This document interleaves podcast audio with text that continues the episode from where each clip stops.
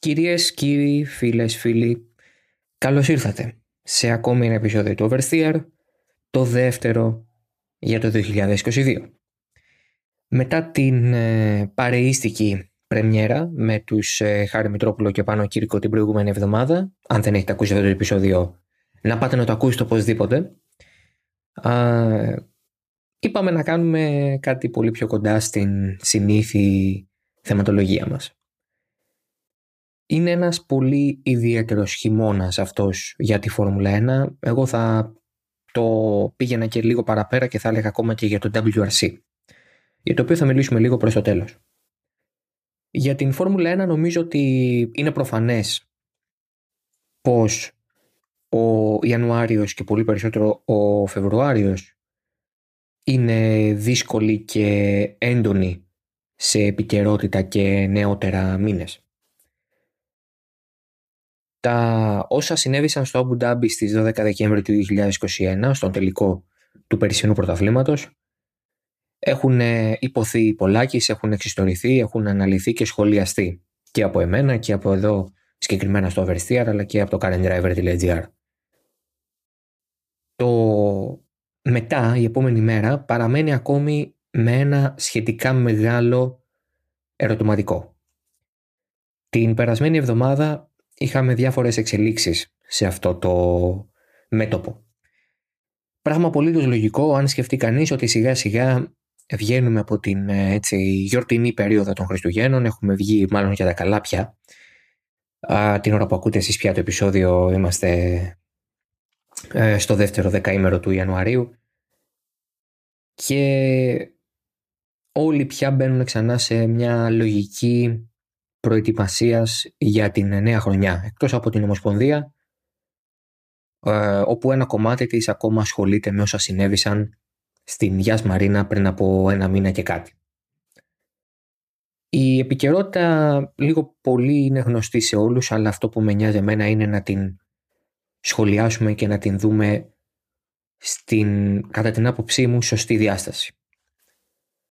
Το ένα πράγμα το οποίο μάθαμε και το οποίο είναι σίγουρο γιατί το είπε η ίδια η Ομοσπονδία είναι πως το τελικό πόρισμα με τις ε, αποφάσεις που θα ληφθούν μετά την, την έρευνα που έχει ανοίξει για το Αμπουντάμπι θα παρουσιαστούν σε όλους στις 18 Μαρτίου. Στις 18 Μαρτίου συνεδριάζει για δεύτερη φορά νομίζω μέσα στο τρέχον έτος το Παγκόσμιο Συμβούλιο Μηχανοκίνητου του Αθλητισμού και συμπίπτει με, το, ε, με την Παρασκευή του Μπαχρέιν, με, την, ε, με τις ελεύθερες δοκιμές του Μπαχρέιν την ίδια μέρα, στην πρεμιέρα της σεζόν.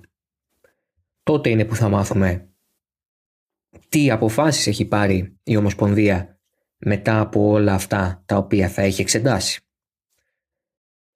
Η έρευνα άνοιξε κάπου προς τα τέλη του Δεκέμβρη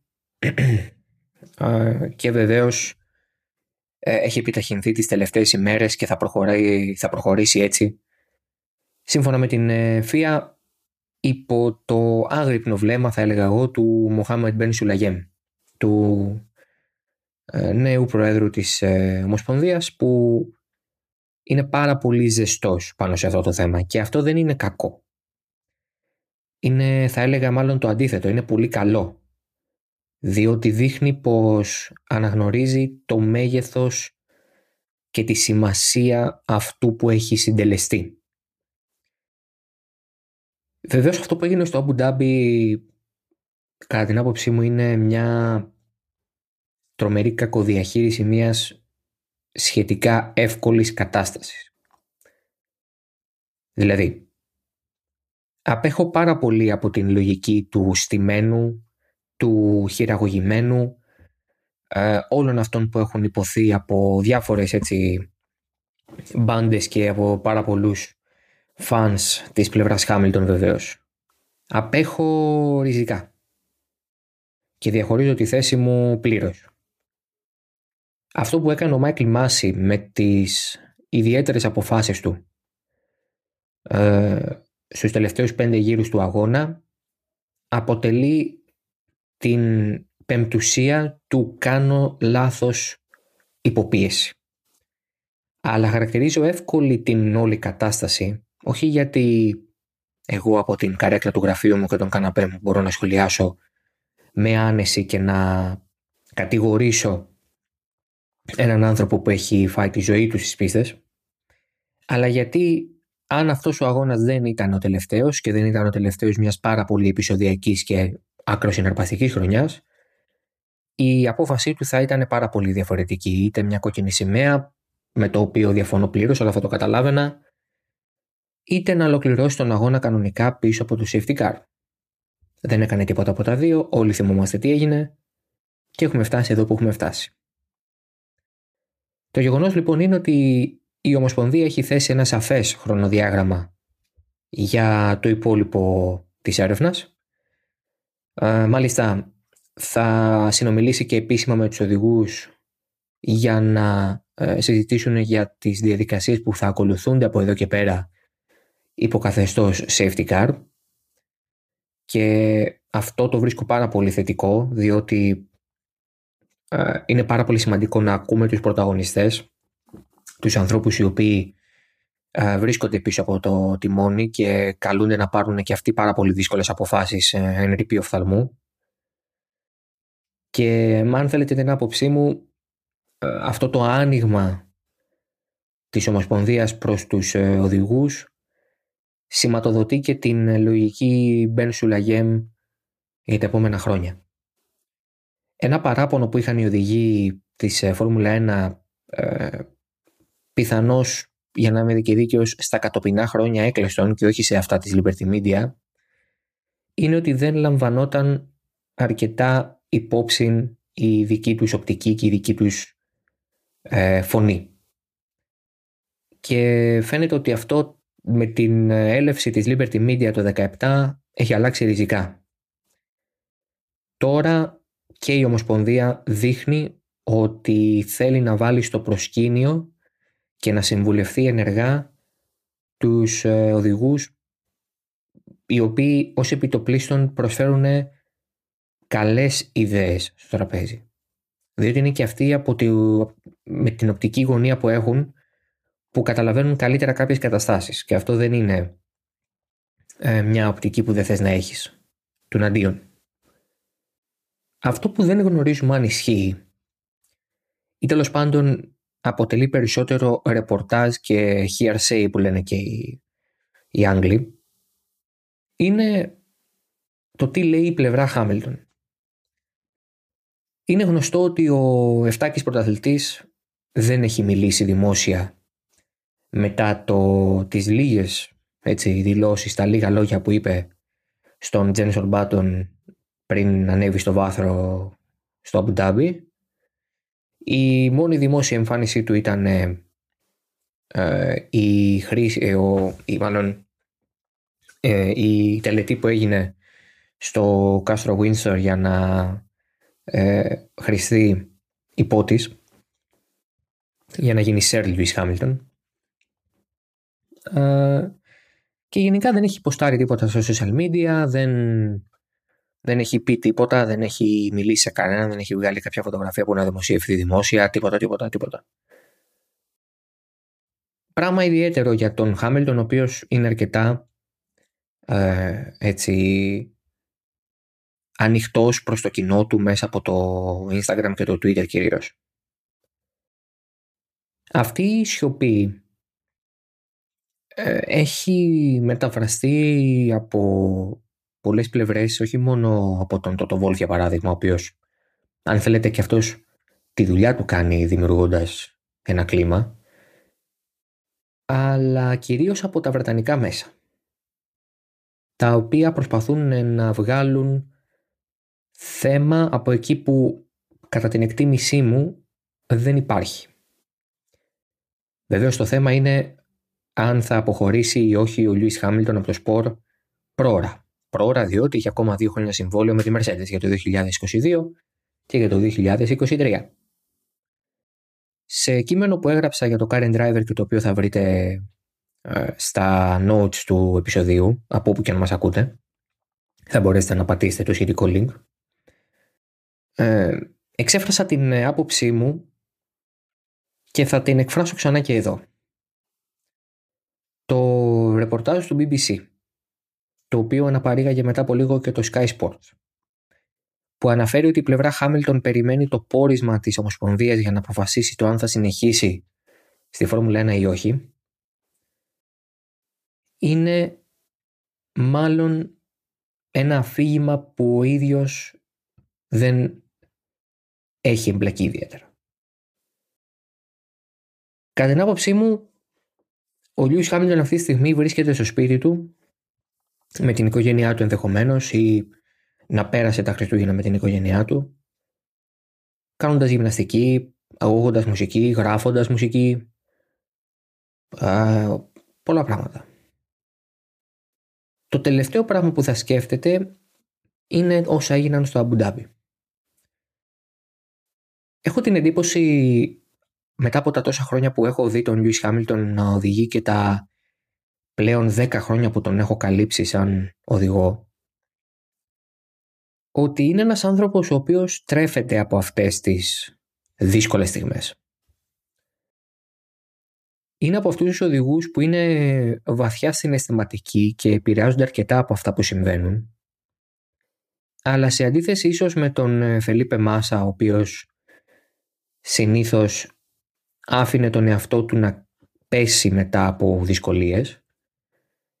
Ο Χάμιλτον είναι το ακριβώς αντίθετο. Βρίσκει κίνητρο και δύναμη μέσα από όλες αυτές τις ε, αντίξωες για αυτόν συνθήκες. Δεν είναι λίγο να χάνεις το πρωτάθλημα στον τελευταίο γύρο. Δεν είναι λίγο να βρίσκεσαι από τη μία στιγμή στην άλλη χωρίς έναν τίτλο που πίστευες για 52-53 γύρους ότι θα είναι δικός σου. Αλλά γνωρίζει πάρα πολύ καλά ότι από ένα σημείο και μετά δεν μπορεί να κάνει τίποτα γι' αυτό. Δεν μπορώ να κρίνω αν είναι απογοητευμένος ή όχι από την Ομοσπονδία. Δεν μπορώ να το φανταστώ. Δεν είμαι κοντά του. Δεν έχω μιλήσει με κάποιον που είναι κοντά του. Φαντάζομαι ότι στην αρχή με τις πρώτες μέρες είναι βέβαιο ότι θα είχε μια στεναχώρια και θα υπήρχε κάποιο είδους απογοήτευση για αυτό που συνέβη, δυσπιστία, μια δυσκολία να δεχθεί ότι όλο αυτό έγινε όντως, ένας εκνευρισμός προς το πρόσωπο της Ομοσπονδίας και του Μάικλ Μάση. Όλα αυτά μοιάζουν απολύτως λογικά. Αλλά μια τέτοια θεώρηση απέχει παρασάγκας από το να πιστεύουμε ότι ο Λιούις Χάμιλτον θα αποχωρήσει από το σπορ για όλα αυτά που συνέβησαν. Έχει μια μεγάλη απόσταση αυτό. Προϋποθέτει ότι ο ίδιος πολύ απλά δεν θέλει να συνεχίσει γιατί πιστεύει ότι όλος ο κόσμος είναι εναντίον του. Πολλές φορές έχει κινηθεί σε αυτή τη λογική στο δημόσιο λόγο του. Και η αλήθεια είναι ότι θα πρέπει να ήταν αρκετά δύσκολο για τον ίδιο να ανέβει σε αυτό το πάρα πολύ ψηλό επίπεδο ως παιδί και ως νέος και λόγω του χρώματός του, του χρώματός του δέρματός του. Στη Φόρμουλα 1 όμως είναι ένας πρωταθλητής που έχει αποδείξει επανειλημμένος την αξία του και είναι ένας άνθρωπος που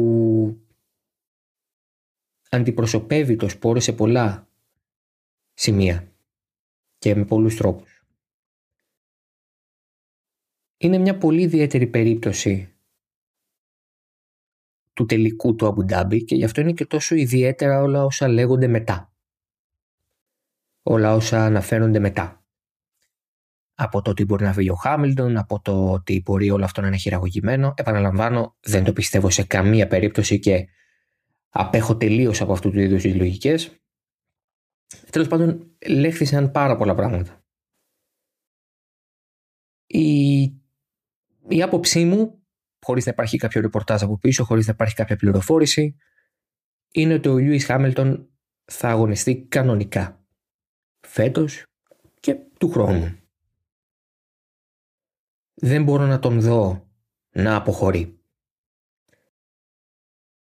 Και δεν μπορώ να φανταστώ τι έχει να κερδίσει από όλο αυτό το αφήγημα. Μπορώ να σκεφτώ ότι επικοινωνιακά με αυτόν τον τρόπο παίρνει τα φώτα της δημοσιότητας από τον πρωταθλητή Verstappen και τα στρέφει στο πρόσωπό του. Ο πρωταθλητής Verstappen όμως πραγματικά φαίνεται να μην τα θέλει και όλα αυτά τα φώτα. Να μην τα αποζητά. Δεν ήταν ποτέ τέτοιος οδηγός έτσι κι αλλιώς και τέτοιο άνθρωπος βεβαίως ο Ολλανδός. Έχει social media, ποστάρει, βεβαίως, έχει ενεργολόγο, ε, δημόσια, αλλά ποτέ δεν έχει μπει στη λογική να, να φέρει το φως πάνω του, να φέρει το ενδιαφέρον πάνω του. Ενδεχομένως και χωρίς όλα αυτά που έγιναν ο Verstappen να μην είχε τα φώτα πάνω του. Αυτό που ξέρω σίγουρα είναι ότι όσα συνέβησαν στον τελικό του Αμπουντάμπι δεν πρέπει να ξαναγίνουν ποτέ. Ποτέ. Σε καμία περίπτωση. Γίναν λάθη τα οποία μπορούν να στοιχήσουν ανεπανόρθωτα στο κύρος του σπορ.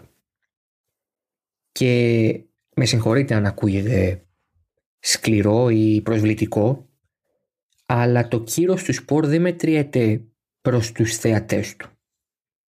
Δεν είναι αν εμείς πιστεύουμε ότι το σπορ έχει κύρος. Έχει κύρος.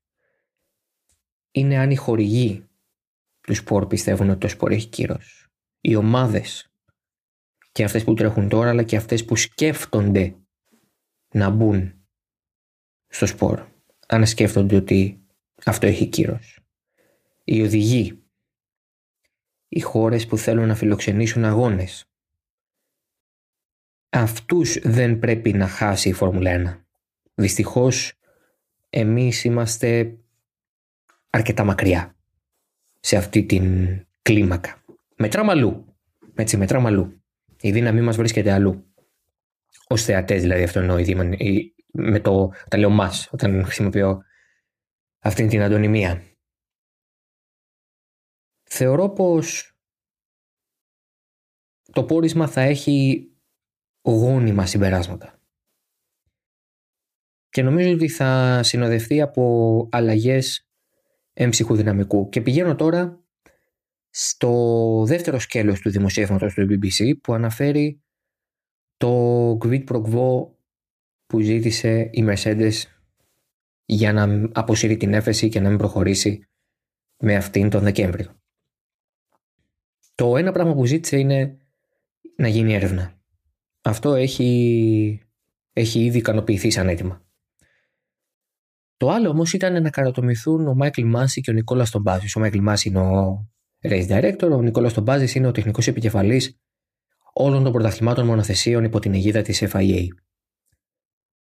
Στην περίπτωση Μάση νομίζω ότι είναι προφανής ο λόγος για τον οποίο θέλουν ε, να τον ε, καρατομήσουν. Στην περίπτωση του τον Μπάζη, η θεωρία λέει ότι στη Mercedes δεν άρεσε καθόλου το γεγονός ότι οι κανονισμοί του 21 με τα πιο απλά πατώματα βγήκαν απλά για να περιορίσουν τη δυναμική της. Παρά το γεγονός ότι αυτό είναι μια πάγια τακτική της ε, διοργανώτριας αρχής, της Ομοσπονδίας, όταν βλέπει ότι μια ομάδα ξεχωρίζει, να της κόβει τον αέρα με κάποιον τρόπο. Αυτός ο τρόπος εμπροκειμένο είναι να αλλάξει το πάτωμα. Δεν μπορώ να φανταστώ ότι πώς να το πω, ότι θα προχωρήσει και στα δύο αιτήματα κανονικά η FIA. Αυτό που είμαι σε θέση να γνωρίζω είναι πως Μάση και τον Μπάζης βρίσκονται σε διαρκείς συζητήσεις με ανθρώπους στα υψηλά κλιμάκια της ε, FIA, με το νέο Προεδρείο, για να δουν τι θα γίνει από εδώ και πέρα με το μέλλον τους εντός ή εκτός του οργανισμού. Για τον Μάικλ Μάση νομίζω ότι είναι σχετικά εύκολο να φανταστεί κανείς ότι μάλλον είναι μονόδρομος να αποχωρήσει. Διάβαζα με πολύ ενδιαφέρον της, ε, την άποψη του Μάρτιν Μπραντλ, ο οποίος έλεγε ότι η αποχώρηση του Μάση δεν θα λύσει το πραγματικό πρόβλημα. Γιατί και ο Μάση είναι τόσο καλός όσο το βιβλίο των κανονισμών που του δίνεται και το πώς ορίζονται κάποια πράγματα εκεί μέσα. Και σε αυτό μπορώ να συμφωνήσω και να το δεχθώ. Όμως ο Μάικλ Μάση είναι μια φιγούρα πια που δεν εμπνέει εμπιστοσύνη. ε, μέσα στη, στο πάντο ανάμεσα στους οδηγούς και τις ομάδες. Δυστυχώς ή ευτυχώς οι αποφάσεις οποίες πήρε και ο τρόπος με τον οποίο έχει χειριστεί πολλά συμβάντα ακόμα και πριν από τον τελικό του Αμπουντάμπι τον έχουν φέρει σε μια αρκετά δυσμενή θέση. Και η αλήθεια είναι ότι ως ένα βαθμό δεν ευθύνεται και ο ίδιος. Βρίσκεται στα ενία του σπορ τρία χρόνια. Ο χαμός του Charlie Whiting ευνηδίως στη Μελβούρνη το 2019 τον έφερε από τη μία μέρα στην άλλη να είναι ο άνθρωπος που θα τον αντικαταστήσει και θα υπομειστεί ένα από τα πιο δύσκολα έργα σε όλον τον οργανισμό της Φόρμουλα 1. Και κατ' επέκταση και της FIA βεβαίως. Αλλά αυτό δεν δικαιολογεί τη μετέπειτα πορεία του. Και βεβαίως μπορώ να καταλάβω το σκεπτικό του Μπράντελ, αλλά και όσων πιστεύουν ότι με την φυγή Μάση δεν θα αλλάξει τίποτα, αν αναλογιστούμε ότι πολλά από αυτά που γίνανε λάθος μέσα στο 2021 είναι και οι αγωνοδίκες και οι αποφάσεις τους και η τρομακτική ασυνέπεια που είχαν. Μέσα στη χρονιά ανέφερα πάρα πολύ συχνά ότι αυτή η ασυνέπεια ενδεχομένως να είναι και εσκεμμένη. Και από ένα σημείο και μετά να μην είναι απλώς τυχαία. Εγώ θα έλεγα ότι αυτή η ασυνέπεια είναι σίγουρα πια εσκεμμένη και μάλλον αναπόφευκτη όσο δεν πάμε σε ένα πλαίσιο διαφορετικό σε ό,τι έχει να κάνει με το ποιοι είναι οι αγωνοδίκες, πόσοι διαφορετικοί είναι μέσα σε μια χρονιά οι αγωνοδίκες, από πόσους ανθρώπους έχουμε να επιλέξουμε και άλλα τέτοια ερωτήματα συναφή. Με μεγάλο ενδιαφέρον άκουγα την άποψη του συναδέλφου από την ε, Αγγλία του Ed Spencer, ο οποίος ε, ορθογραφεί στο Motorlab, όπου σε μια κατηδίαν συζήτηση που είχαμε, ε, αλλά και σε spaces που έχουμε κάνει στο Twitter, έχουμε ακούσει απόψεις του, ανέφερε πως κατά την δική του κρίση το πιο σωστό θα ήταν να υπάρχουν πολύ λίγοι αγωνοδίκες. Αν γίνεται να είναι και οι ίδιοι για μια μεγάλη σειρά αγώνων να χωρίσουν λέει, τη μέση τη σεζόν στα δύο και στο πρώτο μισό να είναι συγκεκριμένοι αγωνοδίκες και στο άλλο μισό να είναι άλλοι, αλλά πάλι συγκεκριμένοι οι ίδιοι σε κάθε αγώνα αγωνοδίκες. Φαντάζομαι ότι αυτό είναι αρκετά δύσκολο κάποιες φορές και ενδεχομένως έτσι να αποκλείεις κάποιους ανθρώπους και να είναι πολύ δύσκολο να γίνει μια σωστή διαλογή γιατί οι αγωνοδίκες είναι πάντα τέσσερις. Αλλά υπάρχει μια σκέψη ακόμα να αυξηθεί και ο αριθμός τους και άλλα πολλά τέτοια. Νομίζω ότι το πηγαίνοντας πάλι στο πόρισμα της ε, έρευνας της FIA ακόμα και αν πει ότι μία από τις αποφάσεις είναι να φύγει ο Μάικλ Μάση αυτό είναι ένα πράγμα που ενδεχομένως να με βοηθήσει και ιδιαίτερα. Ίσως να βοηθήσει βραχυπρόθεσμα διότι θα φύγει ένας άνθρωπος ο οποίος ξαναλέω δεν έχει πια τόσο μεγάλο έρισμα μέσα στο σπορ αλλά η η λογική και οι νόρμες που τον έφεραν σε αυτή τη δύσκολη θέση εξ αρχής θα παραμείνουν απαράλλακτες. Εκεί είναι που πρέπει η έρευνα να πατήσει και να βρει λύσεις. Και όπως είπα και τον Δεκέμβριο και θα το επαναλάβω και τώρα, αυτά τα θέματα είναι εύκολο να λυθούν ως ένα βαθμό γιατί είναι εσωτερικά θέματα της Ομοσπονδίας είναι ένα ζήτημα το οποίο μόνη της δημιούργησε και μόνη της μπορεί να λύσει. Δεν έχει έρθει κάποιος εξωγενής παράγοντας να χαλάσει τα πράγματα. Δεν έχει έρθει ο κορονοϊός ξανά και ξανά και ξανά να χαλάσει αυτό που έχει δομηθεί. Είναι μια κρίση η οποία γεννήθηκε μέσα από την ίδια την Ομοσπονδία ως έναν βαθμό και από το πώς ε, εκφράζονται κάποιοι κανονισμοί, πώς έχουν γραφτεί, πώς ερμηνεύονται όλα αυτά τα πράγματα μπορούν να αλλάξουν προς το καλύτερο και να δημιουργηθεί ένα πιο σαφές πλαίσιο. Συν κάποιου είδους αλλαγή στη μεθοδολογία της αποφάσης, που βγαίνουν μάλλον οι αποφάσεις, τους ανθρώπους που τις βγάζουν, πόσες αρμοδιότητες έχει ο race director, αν πρέπει να υπάρξει και ένα δεύτερο άτομο κοντά του για να τον βοηθάει, να τον ε, υποκαθιστά σε κάποια σημεία. Ε, κάτι, κάτι διαφορετικό, πρέπει να έρθει μια αλλαγή και αν χρειάζεται να αλλάξουμε ριζικά τον τρόπο με τον οποίο εκδικάζουμε συμβάντα ή με τον τρόπο με τον οποίο ερμηνεύουμε τους κανονισμούς, ας είναι. Διότι το σπορ το σπορ που αγάπησα εγώ ως παιδί και αποφάσισα να το κάνω επάγγελμα, καλύπτοντάς το, είναι ένα σπορ που χαρακτηρίζεται από τεχνολογία και διαρκή εξέλιξη. Πρόοδο και εξέλιξη. Γιατί αυτό να μην μεταφραστεί σε μια βελτίωση των κανονισμών και του τρόπου με τους οποίους και τον τρόπο με τον οποίο μάλλον παίρνουμε τις αποφάσεις για τις ποινές των οδηγών. Γιατί να μην αλλάξει και αυτό, γιατί να μην εξελιχθεί και αυτό πια; Εύχομαι το πόρισμα που θα βγει 18 Μαρτίου να λύσει απορίες.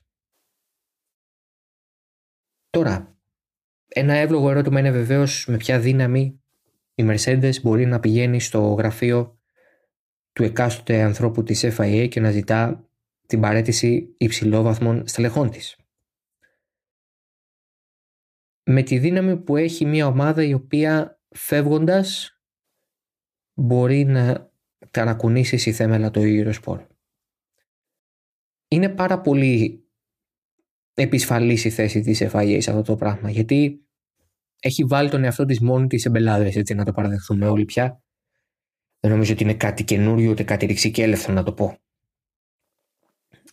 Α, και αυτό δίνει το πάτημα στη Mercedes και σε όποια ίσως Mercedes να ζητήσει πράγματα τα οποία σε πρώτη ανάγνωση, εγώ θα πω και σε δεύτερη, μοιάζουν παράλογα και υπερβολικά.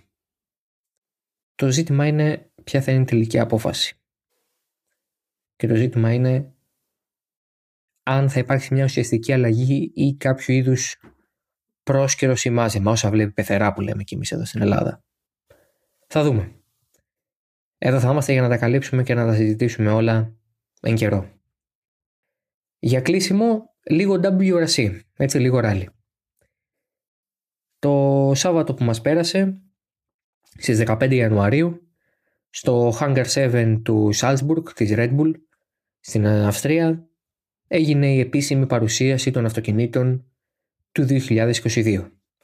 Το WRC μπαίνει σε μια αμυγός υβριδική εποχή με τρομερές αλλαγές σε τεχνολογικό επίπεδο. Θα έχω αφήσει ένα link επίσης κάτω για να διαβάσετε για αυτές τις ε, τεχνολογικής φύσεως διαφοροποιήσεις σε σχέση με τα προηγούμενα ε, αυτοκίνητα της κορυφαίας κατηγορίας των ε, Rally, τα λεγόμενα Rally One πια.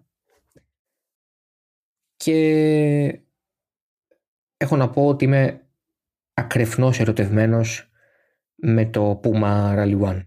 Είναι απίστευτα όμορφο αυτοκίνητο με απίστευτα όμορφο livery από την M-Sport. Το Rally Monte Carlo ξεκινάει τώρα. Σε τέσσερις ημέρες. Ε, σε τρεις μάλλον, να είμαι πιο σωστός. Από την ώρα που ακούτε εσείς το επεισόδιο. Και βεβαίως θα το καλύψουμε από το currentdriver.gr ενώ φυσικά την επόμενη Δευτέρα θα αναφερθούμε εκτενώς σε όσα θα έχουν γίνει στους ε, δρόμους της, ε, του Γαλλικού Νότου, της ε, Νίκαιας και του Μονακό. Κανείς δεν ξέρει ποια ομάδα είναι πιο δυνατή, κανείς δεν ξέρει ποιος οδηγός θα έχει μπει με μεγαλύτερο έτσι, κέφι. Είναι κανονισμοί, αλλάξανε και τα αυτοκίνητα και οι τρεις ομάδες ε, M-Sport, Hyundai και Toyota έχουν κατέβει με τελείως διαφορετικά αυτοκίνητα. στην περίπτωση της ε, Hyundai και της ε, Toyota στην ουσία είναι το ίδιο αυτοκίνητο σαν λογική αλλά είναι επόμενη γενιά του, επόμενη εξέλιξή του είναι το, το i20N ε, και το GR Yaris αντίστοιχα ενώ για την Ford M Sport είναι τελείως διαφορετικό αυτοκίνητο φεύγουν από το Fiesta και πάνε στο Puma το crossover της γκάμας της αμερικανικής εταιρείας. Θα τα καλύψουμε όλα, θα τα συζητήσουμε όλα την επόμενη Δευτέρα. Να είστε όλοι καλά μέχρι τότε, να προσέχετε και στο μεσοδιάστημα βεβαίως να ακούσετε και τα υπόλοιπα shows του halftone.fm σε όποια πλατφόρμα επιλέγετε να ακούτε τα podcast. Σας ευχαριστούμε πάρα πολύ για τη στήριξη καθόλου το 2021. Πήγε εξαιρετικά η χρονιά σε όλα τα shows του network και το Oversteer γνώρισε σημαντική αύξηση και σε εγγραφέ και σε ακροάσεις. Πραγματικά ήταν πάρα πολύ καλά τα νούμερα που είδαμε και έσω έτοιμοι για μια ακόμα πιο δυναμική χρονιά το 2022. Να είστε όλοι καλά, καλή εβδομάδα και τα ξαναλέμε μετά από την πρεμιέρα της αγωνιστικής σεζόν. Γεια χαρά.